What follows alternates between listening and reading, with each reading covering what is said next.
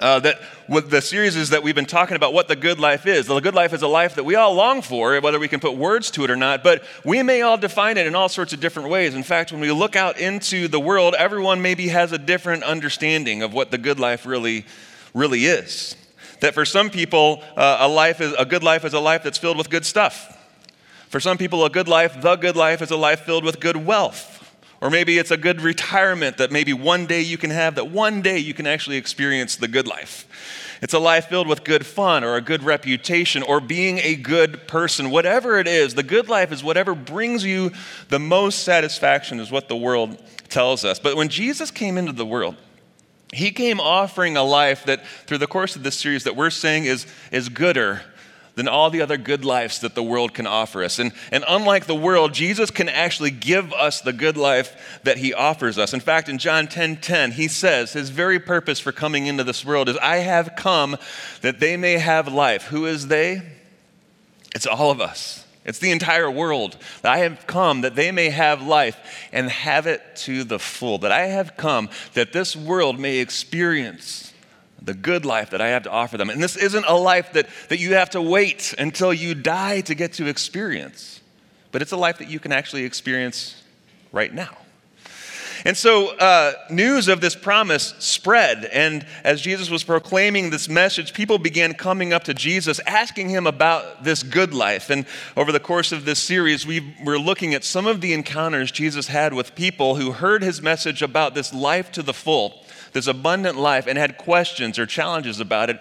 And it's stories like the one we're going to look at today. We're going to be in Luke 10 for most of the day, looking at an encounter Jesus had with the religious expert who comes up to Jesus. And Luke tells us on one occasion, an expert in the law stood up to test Jesus. Teacher, he asked, what must I do to inherit eternal life?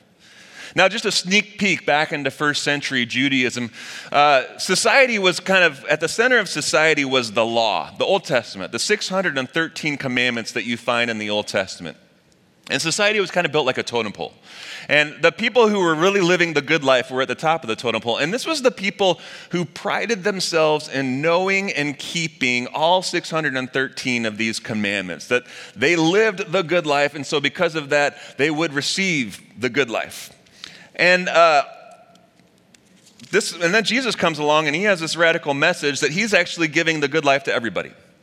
No matter where you find yourself on that totem pole, no matter what your ability is to keep all of these commandments, Jesus is offering the good life to everybody. And one of the guys who comes up uh, to Jesus is this expert in the law, a religious expert, kind of the lawyer of his day. And he asks this question What must I do to inherit eternal life? Now, is this question familiar to anyone? It was the same question we looked at last week.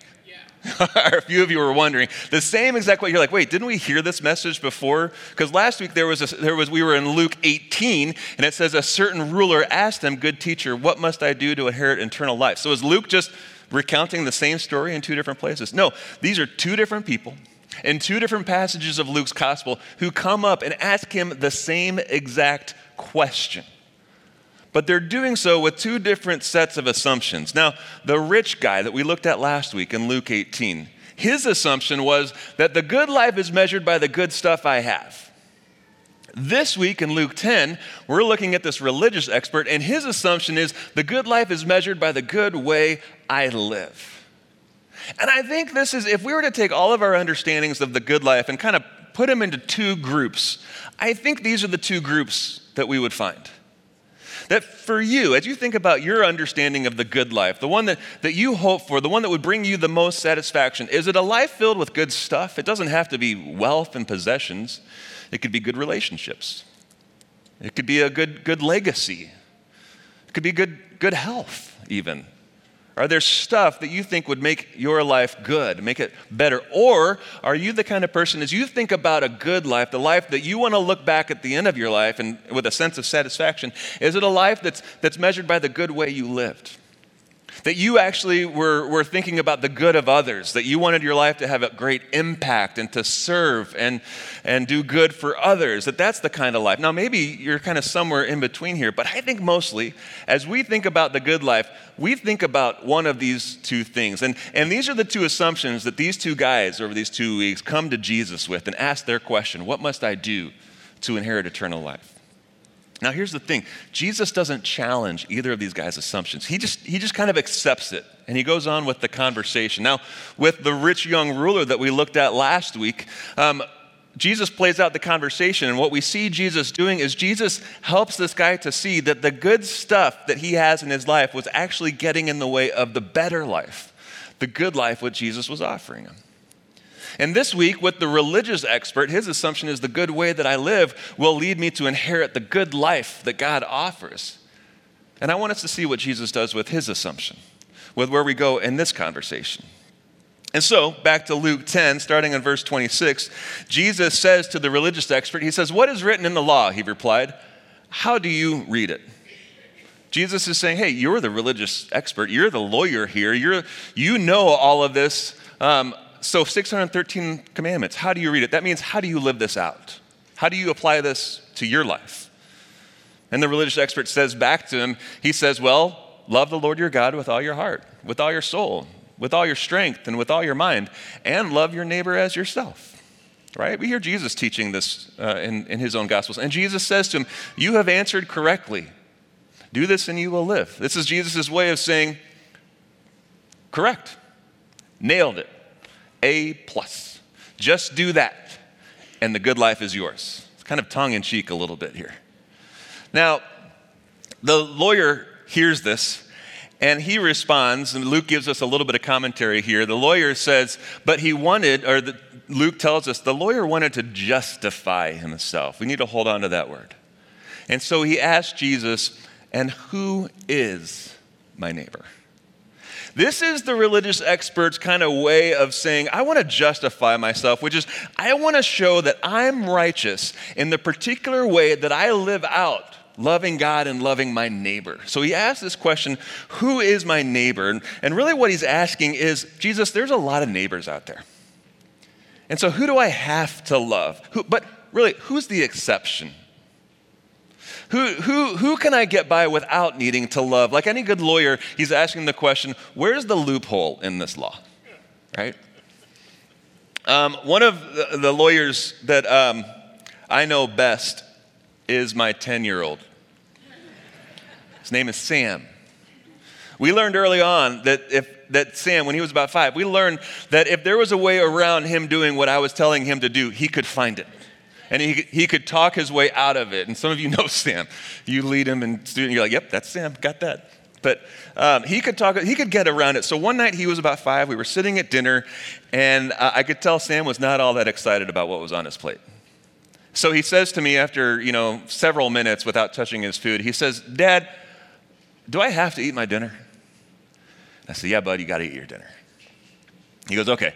So he looks, kind of sits back in his chair and he looks at his plate, and I see his eyes move. And first of all, they fall on his chicken. And then his eyes move over to the rice. And then they move to the broccoli. And I could, they just sat there for a second. And then he said, Dad, do I have to eat all my dinner? It was Sam saying, Dad, which parts of my dinner do I have to eat? What he was really saying was, was which parts do I not have to eat? And the rich, the, the uh, religious expert, the lawyer here, he's asking Jesus the same question. He's looking around at the plate of neighbors that he has, and he's saying, Do I have to love all of my neighbors? Or are there some that I can get by without needing to love? And we all ask the same question too. We say, we say, Okay, God, I know I should love the people around me, but do I have to love all of them? Because we all have someone who's the broccoli on our plate don't we? It's the coworker or the family member or the roommate or the boss. It might be your actual neighbor. It could be someone who shows up on your, uh, on your Facebook feed. It could be your ex. It could be the parent of your children. It could be anyone. There's someone that's hard for you to love. And you say, Do I have to love that person? But it, could, it might not be an individual, it might be an entire group of people. That for you, the neighbor that's hard for you to love is someone who votes differently than you, who has a different view of society than you, who comes from a different part of town than you, who makes different amounts of money or spends their money different from you. We all have someone that's hard for us to love. And so we do what this lawyer did. We justify ourselves and we say, God, do I really have to love them? So we share this religious expert's dilemma.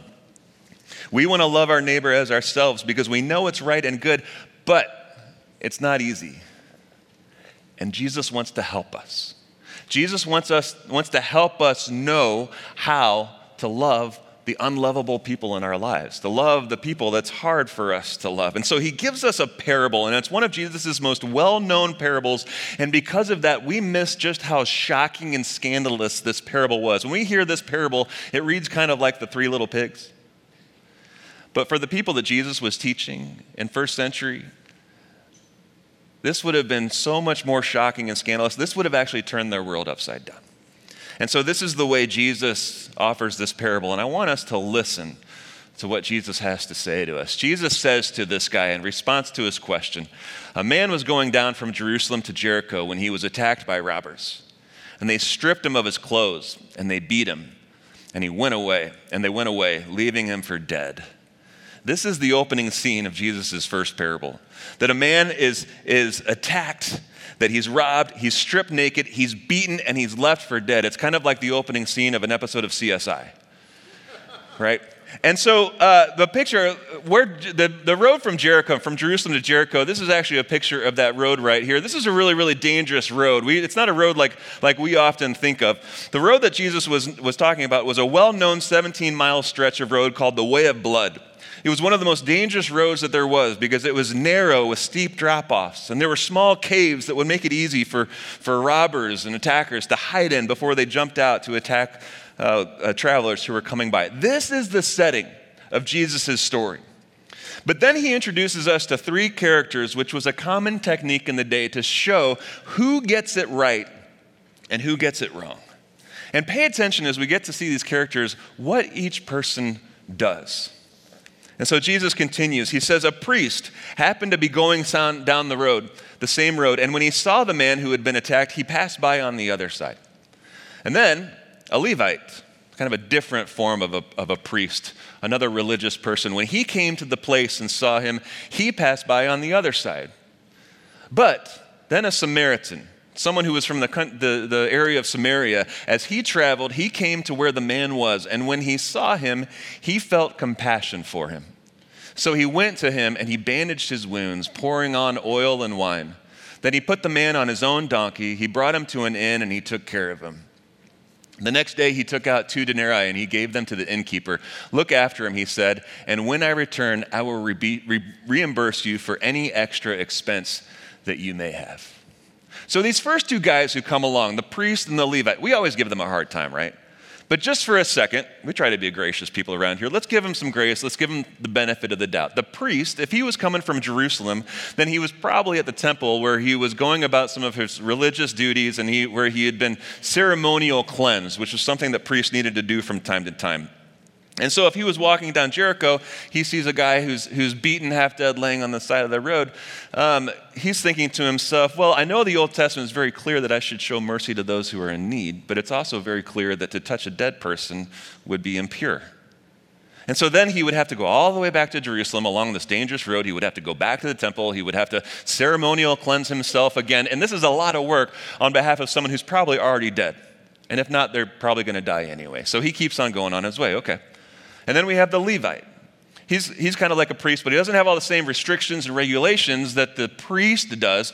But he's probably, again, benefit of the doubt, he's probably on his way to doing some really important work for some people. He's serving them in some way, maybe running to care for some people. And he sees a half dead guy laying on the side of the road. But he didn't want to keep the people that he was going to serve waiting, so he moves along too, right? And then we know that the third character is coming along. Now, for those who are listening, everyone knows that the next person in the story would be the hero. This would be the one who gets it right. But if the hero wasn't the priest and the Levite, the two people who were at the top of the totem pole of society, the most religious and righteous people that there were, if they didn't get it right, then who would? There's really no one left. And so Jesus goes for the least likely type of person there was a Samaritan. Now, for the Jews listening to this story, even saying the word Samaritan would cause their blood to boil. that there was nothing good about people from Samaria. They didn't even regard them as actual human beings. And nobody was looked more down upon than the Samaritans. And this is where Jesus has his audience on the edge of their seats. The person that they hate the most is the person who gets it right. And by this, Jesus is saying, Who is your neighbor? Your neighbor is anyone that crosses your path. Anyone. But if that's the case, Jesus knows that we all have a little bit of lawyer in us. And so if I'm called to love everyone, if there's no loophole, well, then our next question is going to be what's the minimum I have to do to actually love this person? And Jesus shows us. Jesus uses this parable to show us what love, what good love, really looks like. And from it, we learn some things. We learn that love, good love, sees with compassion, not convenience. Love sees with compassion, not with convenience. That each of the three characters, they see the man, Luke tells us. But the first two kept on going. Why? Because they saw something in their way. They saw an inconvenience. Do you ever feel that? You ever feel that coworker who wants to chat just a little too long? You ask how their trip was, and they think you were really interested, like in the whole story. Or maybe they need help on a project that they're working on, but it's keeping you from the work that you need to do. Or maybe it's the person with car trouble when you're running late, but you feel guilty, like you should go ahead and help them. Maybe, maybe it's much closer to home. Maybe it's the child that wants one more book at bedtime when all you want to do is climb under your covers, turn on some Netflix, and check out from your day. Parenting hours are over. In fact, uh, speaking of, this rings true for my life. Uh, recently, I saw a friend post this meme on, on Facebook. At bedtime, my children turn into dehydrated philosophers who need a hug. It's like you had all day. But now is the time when you want to ponder all the mysteries of God and the universe, right? And so, whether it's people that we're inclined to love, like our own family, our kids, or people that we're not inclined to love, we tend to look at one another in terms of what's convenience or not. The Samaritan didn't see an inconvenience. Jesus says he had compassion on the man. Now, compassion isn't just sympathy. Jesus would have had a word for compassion. In the Hebrew, this would have been like chesed this love that we don't have a great English translation for, but, but it's this, it's not just sympathy because a Hesed love moves us. That it's this deep, visceral act of mercy that reaches out, that moves someone to action on behalf of someone else. And Jesus was always looking at people, when we look through the Gospels, Jesus was always looking at people with this kind of compassion. That in, in uh, Matthew, Matthew 9, it says, when the Jesus saw the crowds, he had compassion on them because they were harassed and helpless. Mark 10, which is a different account of the passage we looked at last week, Mark tells us, he includes this detail Jesus looked at the rich young ruler and he loved him. Luke 15, another one of Jesus' most well known parables, the parable of the prodigal son. Luke tells us, But while the son was still a long way off, his father saw him and had compassion on him. the gospel writers want us to know that Jesus didn't just see people, he saw them and he loved them. And he was moved to active mercy and love on their behalf. You know what we don't see in Jesus? We don't see hurry. Jesus was busy. He was busy a lot. But we never see him hurried in his time with people.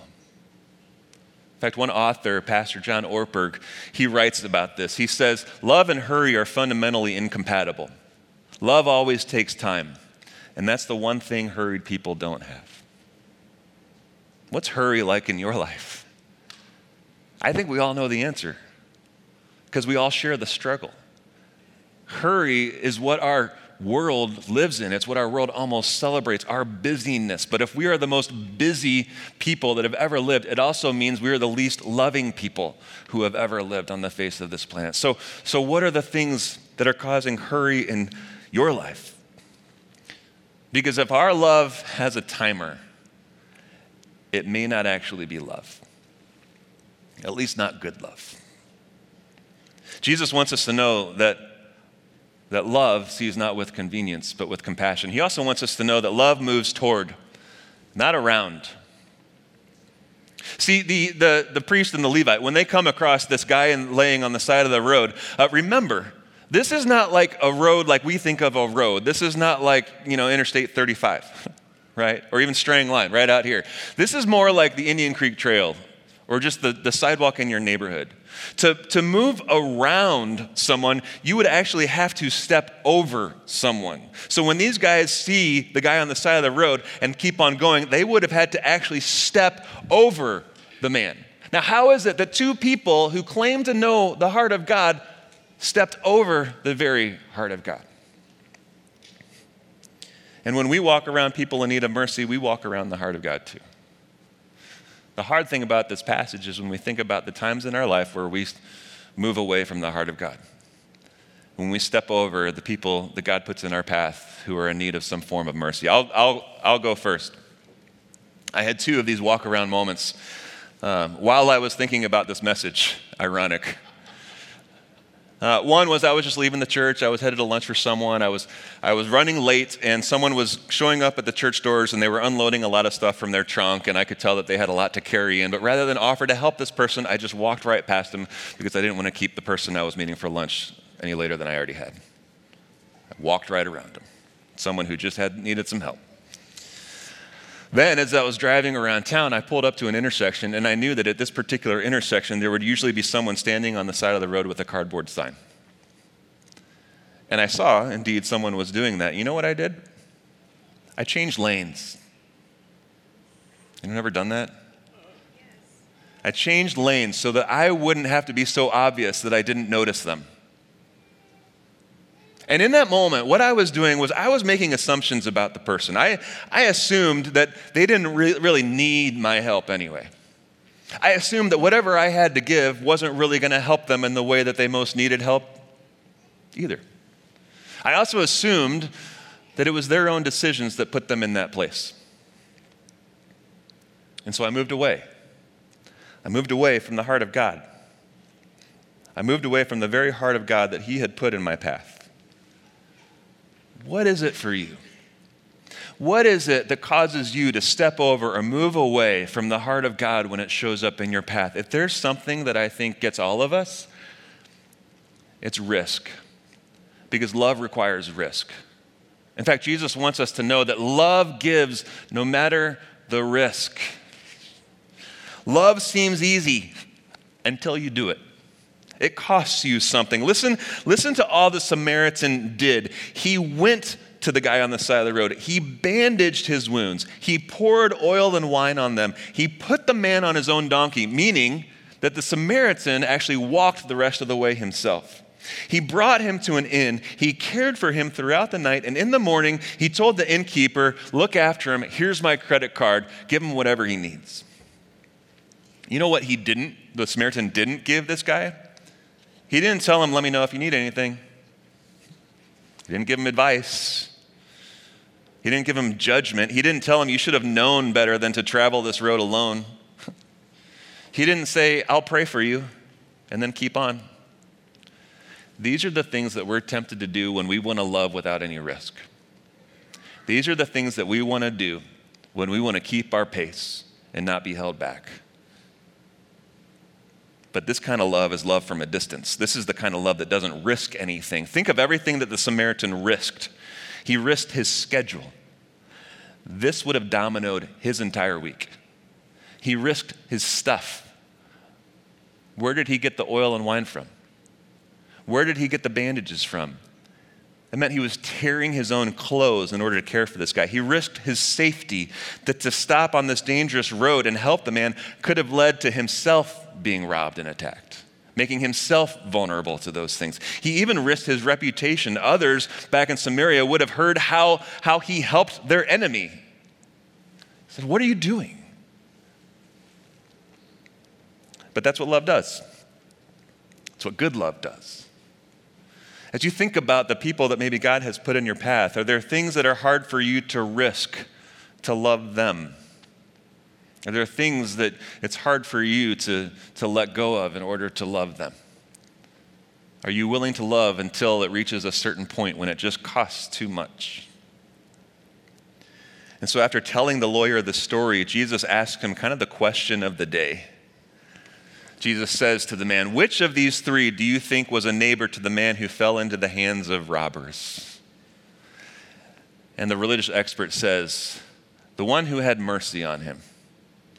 And Jesus tells him, Go and do likewise. Now, pay attention to this. We see what the guy said. What we don't know is what he felt. And you can only wonder, and I wonder, what was this guy feeling as he responded to Jesus' question here? Was he feeling angry? I mean, notice the guy couldn't even bring himself to say the word Samaritan. He said, the one who had mercy on him. He wouldn't even let himself say that the, the person I hate the most is the one who got it right.